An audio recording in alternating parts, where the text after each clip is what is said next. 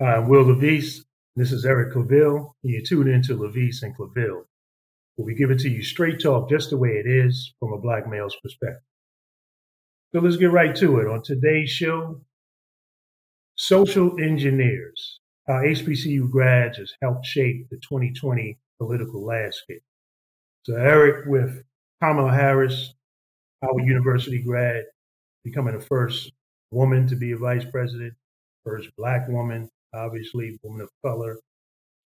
The fact that she's an HBCU grad has been all over the news, all over everybody's consciousness, and finally put the rest what we've all known as HBCU grads that our institutions are premier institutions and uh, have been vital to Black people and Black America. So, where do you where do you think we are at now? With finally, have we crossed this level, or you know, HBCUs are ready to thrive, not only just survive? Well, we'll look absolutely. As a matter of fact, we've known it. We're both HBCU graduates. Uh, our family HBCU graduates. Uh, our my children are getting ready to go to HBCUs, uh, and and we teach, and we've both taught at HBCUs, and we know the quality, right? We know what HBCUs do for African Americans, absolutely. Particularly, also do for the world, right? So you know, because when you look at, I, I, I like the title this week as social engineers. I mean, when you look at what HBCU graduates have done to change the social landscape of not just America, but the world, I mean, it's it, it, it speaks volumes, and we're finally getting the credit for it. Now, keep in mind, Dr. Martin Luther King, HBCU graduate, Jesse Jackson, HBCU graduate. Right. The list goes on and on, and those are just a few that I just named, but the list goes on and on. But in this landscape, when you talk about the new political landscape, first and foremost, Madam Vice President uh, Harris. Right, key players, key players have made a difference in this. Absolutely, absolutely. You know, one step away from the the the, the White House, right? Actually, in the White House as Vice President of our, of our great country. Right. Then look at the great work that Stacey Abrams has done, right? In getting out the vote, Spelman graduate. Also, look at the great work that the mayor of Atlanta has done, Keisha Lance Bottoms. FAMU. Florida A&M right. University graduate. And then U.S. Senator, African American, male, U.S. First. out of Georgia. First. Oh, come on, come on. You know, Morehouse, Morehouse grad, and then to to to to mention the one who actually made it possible for Biden re- gave the regeneration in his campaign, you got James Clyburn, South Carolina State. South Carolina State, absolutely. You know, so the list goes on and on and on, Will. And one thing that we're bringing out today is that if you haven't noticed, now you got to stand up and take notice. HBCUs right. have always been here making change. And not only are we making change, but we're here to stay to continue making change in the right direction for our country. You know, one of the things I loved about, you know, Kamala Harris, when she took the oath of office, she used the same Bible that Thurgood Marshall oh, used when he uh, became the first uh, black uh, Chief Justice member of the Supreme Court. Thurgood Marshall, HBCU grad from my alma mater, the Lincoln University, That's right. That's right. The as well as he's he's and as well as he was a Howard Law grad. So Wait a minute, is is, is, is, is that Lincoln in Missouri or no? No, this is the the Lincoln, the first, the mother of them all, first HBCU Absolutely. founded in 1854, of which all came after the Lincoln University. But uh, Thurgood, as well as uh, Langston Hughes, is, is an alum of Lincoln as well. But Thurgood also is an alum of uh, Howard Law, which That's back right. in those times, you were African American uh, Howard was the first law school and and one of the few only law schools that a lot of African Americans are able to go to. Absolutely. And look, we've had other African American lawyers that were able to cross over into PWIs and primarily the ones that were more uh, more private, more liberal. Of course, Paul Robeson comes to mind, you know, who was a great uh, thespian uh, along with being a, a, strong connection to Lincoln University. Paul Robeson used to be a football coach at Lincoln. His father absolutely. was a Lincoln man. Yep. Absolutely, and that's a great story within itself. What I what I who I believe is a true Renaissance man, African American Renaissance man in our time. You know, so again, you know, just as we're talking, Will, I mean, we didn't even plan to talk about Paul Robeson, right? But right. because of HBCUs, he rises to the top. And one of the great things I love about, again, one, that I love about our institutions. You know, I'm a Southern University two times over graduate, Southern University undergrad, Southern University Law Center, is that we make the conscious decision to come to an environment to where we have an opportunity for some of the best and the brightest of us can come together and live together, learn together, and a lot of great ideas, a lot of great partnerships, a lot of great uh, partners in professions came out of HBCUs.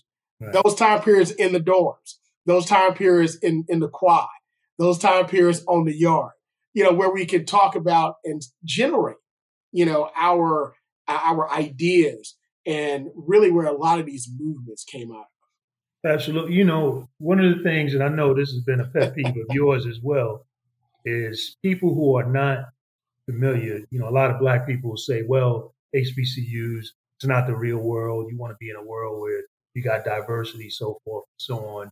It doesn't prepare you for the real world.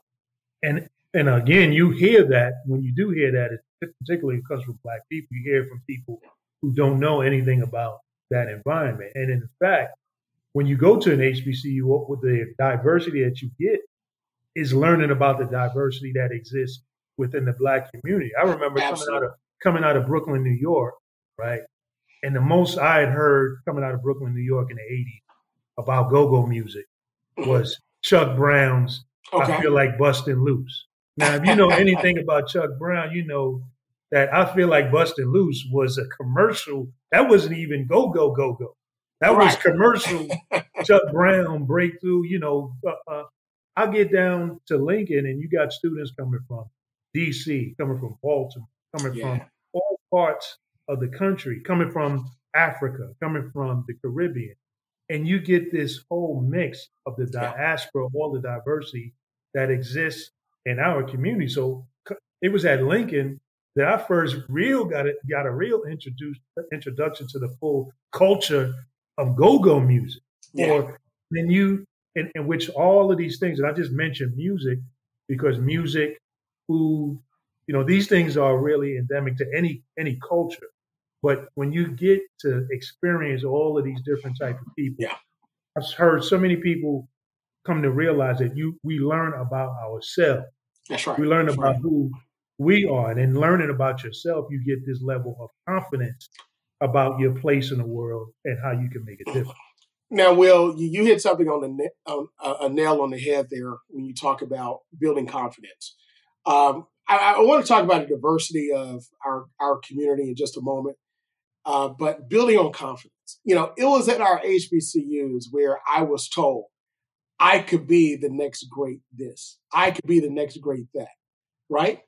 It was that encouragement that I received from professors, from mentors that said, I can do this. Not saying, oh, well, you know, nobody's ever done that before. I'm not sure if you have the family pedigree to do this or do that. But I was never told I couldn't do. I was always told that I could and that I should and I, I could be the leader. So exactly. building that confidence when we go out into the world, okay, the rest of the world, where when you come against uh, adversity, when you come against people telling you can't do this or do that, right. pull back, right, to those that said that you could. You know, the vice president talks about her sisterhood, you know, of Alpha, Alpha Kappa Alpha uh, sorority. You know, how she, you know, relied upon them and, and pulled back to them, right? right? And it also reminds me, you know, being from Louisiana myself, how she was raised, a great story about her being raised in Richmond, uh, California, mm. by a African American female uh, from Louisiana, you know, who was like a goblin, right? And how that instilling her with, you know, being proud, being black and proud in America, and those things were tremendous in her in her growth. Because how could she become the DA in San Francisco? How she become the first uh, African American woman? Got to have confidence in herself of California. How could right. she even say, "I'm going to run for Senate"? Become one of the first African American females uh, U.S. senators, the first out of California. And then hey, I could be president. And end up becoming vice president. So is that confidence, you know? And I, I want to go back to the diversity of our community. You're right. Mm-hmm. You know, you know, we have, you know, there's a book called The Great Migration that was written by, I think, Cheryl Wilkerson. I know her last name is Wilkerson, but she wrote the book and it talked about how African Americans spread across uh, the, the, the the country from primarily the south, going north and going west for greater opportunities, right? Exactly, and that's why you find I know part of my mother's family, almost half, are in California, right? Mm-hmm. There for better opportunities, and you see this now diversity of African Americans adding our sprinkle, right? You know, because we always add that sprinkle of soul, that sprinkle of this to anywhere we go, right? So you see that diversity all in uh, California, all in Seattle, in, in Washington, all in the Midwest, and, and the like. Right. So when we come back together, right? So when we come back together, now you have these uh, what came out of a, a foundation of African American culture in the South. Right. Now there's the difference, right? There, there's little differences. So you could even see it in jazz, right? You know, some people look at you know New Orleans jazz. Some people look at of course, what the big bands did and Duke Ellington and all those on the East Coast. But right. go to uh, Monk and all those on the West Coast, you know, and what, what they added to it.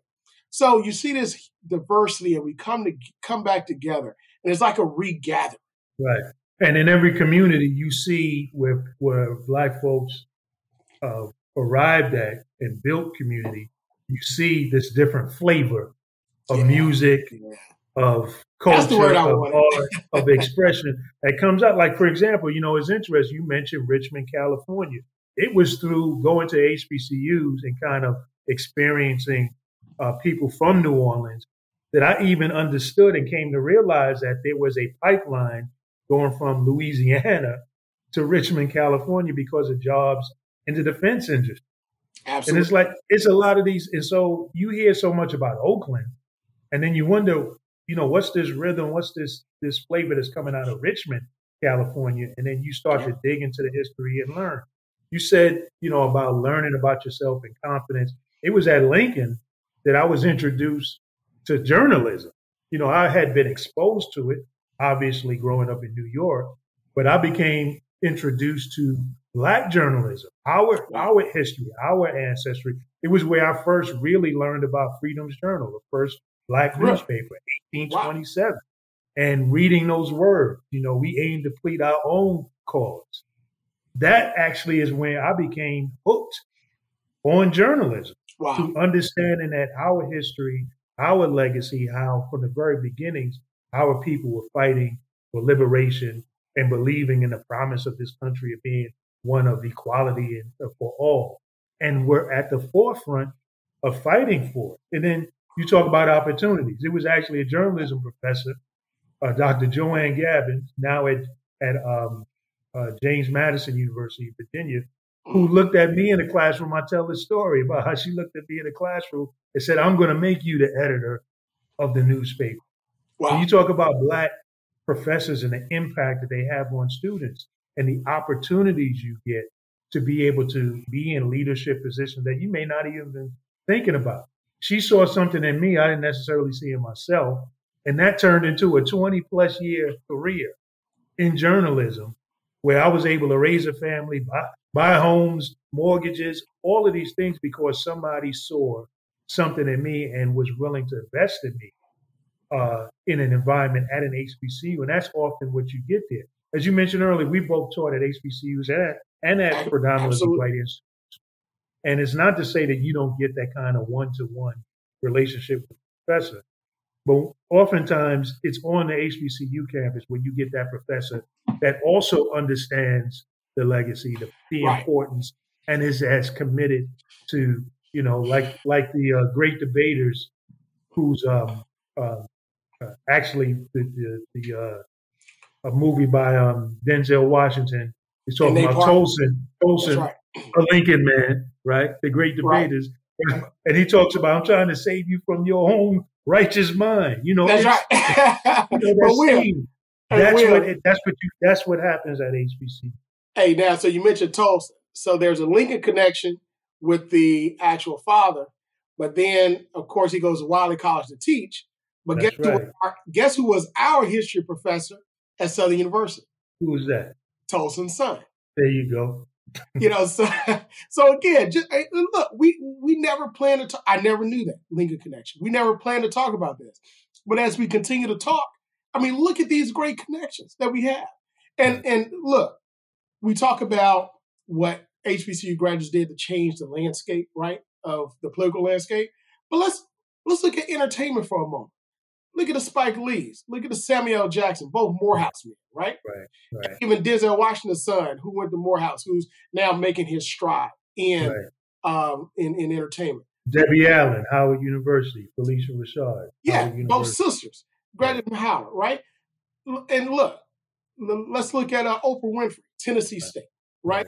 So you had this you had this black girl out of Mississippi who became this now worldwide movement I mean, she's just not a personality. She's a movement. Whatever Oprah touches turns to gold. You get a car, you get a car. You know, maybe maybe she can come on the Levice and Claville show and give out. You never know. You never know. Right.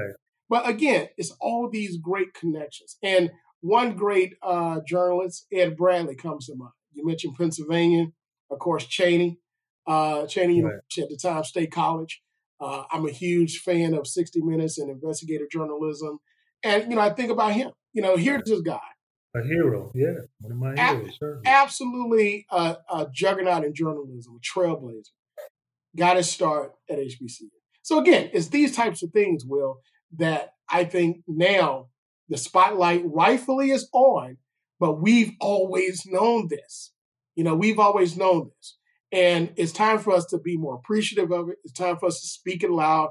And it's time for society to stand up. But I, I want to say something about diversity, not just of Black people, but of faculty. Right. So HBCUs have been some of the most diverse faculty and still are today in America, right?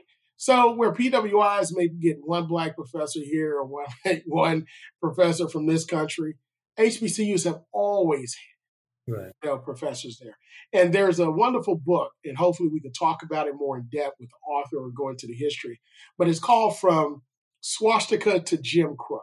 Hmm. And it's about, it's a little history, little unknown history about Jewish scholars who escaped Nazi Germany hmm. that found, came to America because of the racism of Jewish people at that time.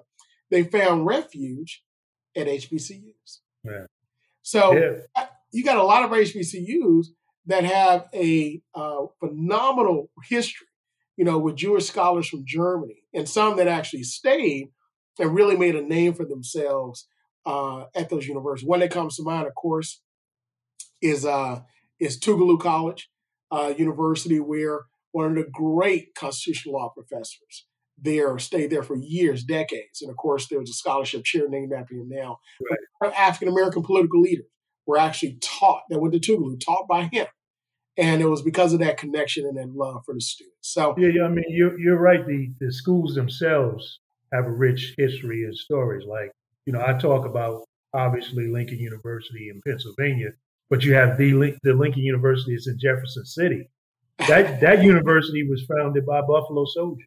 Wow. You know, we're at the root of founding that institution. So I absolutely have love for that institute. You got Wilberforce, which is the first black owned and run HBCU because a lot of the schools were founded by white benefactors or white church related, uh, which is That's the right. case for Lincoln, which is also the case for for Howard. You know, but you got Wilberforce, which is black owned, the first black owned, black run HBCU.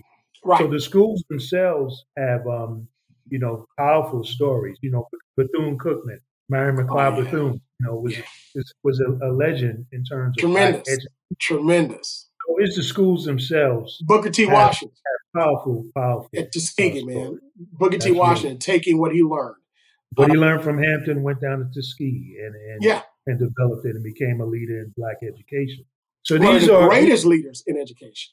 So these institutions, you know, I absolutely, you know, value. They absolutely worth it. They're powerful American institutions. So, you know, as we wrap up, we look at this. What should our people do in terms of the HBCU story and continuing to shape, you know, the political landscape. What should our people do? Well, again, stand up, be proud graduates of HBCUs, support our HBCUs, and it's not just supported with our dollars, with our positive coverage, but also with sending our greatest assets there, our family, our children, if it, if it is so their choice. And I, I'll say this last thing, Will. As relates to HBCUs, keep in mind, not only are they needed today and relevant, but they are thriving now. Uh, there's been a whirlwind of philanthropy, uh, philanthropic giving to our institutions. Uh, so let's make sure that we continue that upward trend because at the end of the day, we have an opportunity to educate ourselves. And that's the greatest gift I think that we can give, not just to ourselves, but our posterity um, as we continue to live and pass through this earth. Well, I absolutely love what you said about support because as alums in any kind of institution, if the alums are not supporting the institution, then those who might who are looking to support educational endeavors, they're going to say, "Why should I support this institution if your alums are not supporting?" Absolutely. So when you talk about what we should do as alums, we absolutely need to support our schools, support all HBCUs. Just cut the check. Support it with your time, talent, and treasure. But if you can't, if, if you can't do it with your treasure, with your money, support it with your time. But absolutely support it with your money. Just cut the check. You know, whether you graduated or not, you know, and got your degree, you're still an alum if you went. And everybody's family, as we pointed out, in some way, shape, or form, has been touched by an HBCU. Absolutely, absolutely. Take us home, Eric. So look, that's a wrap for this week of Levice and Claville. Again, thanks to our producer Ben Bailey behind the controls. Join us each week as we bring it to you straight with facts from a black male perspective. Don't forget, follow us on social media Facebook, Instagram, Twitter, LinkedIn, and our website at leviceandclaville.com. If you have a question, email us at leviceandclaville at gmail.com and we'll get back to you. Until next time, we'll see you then.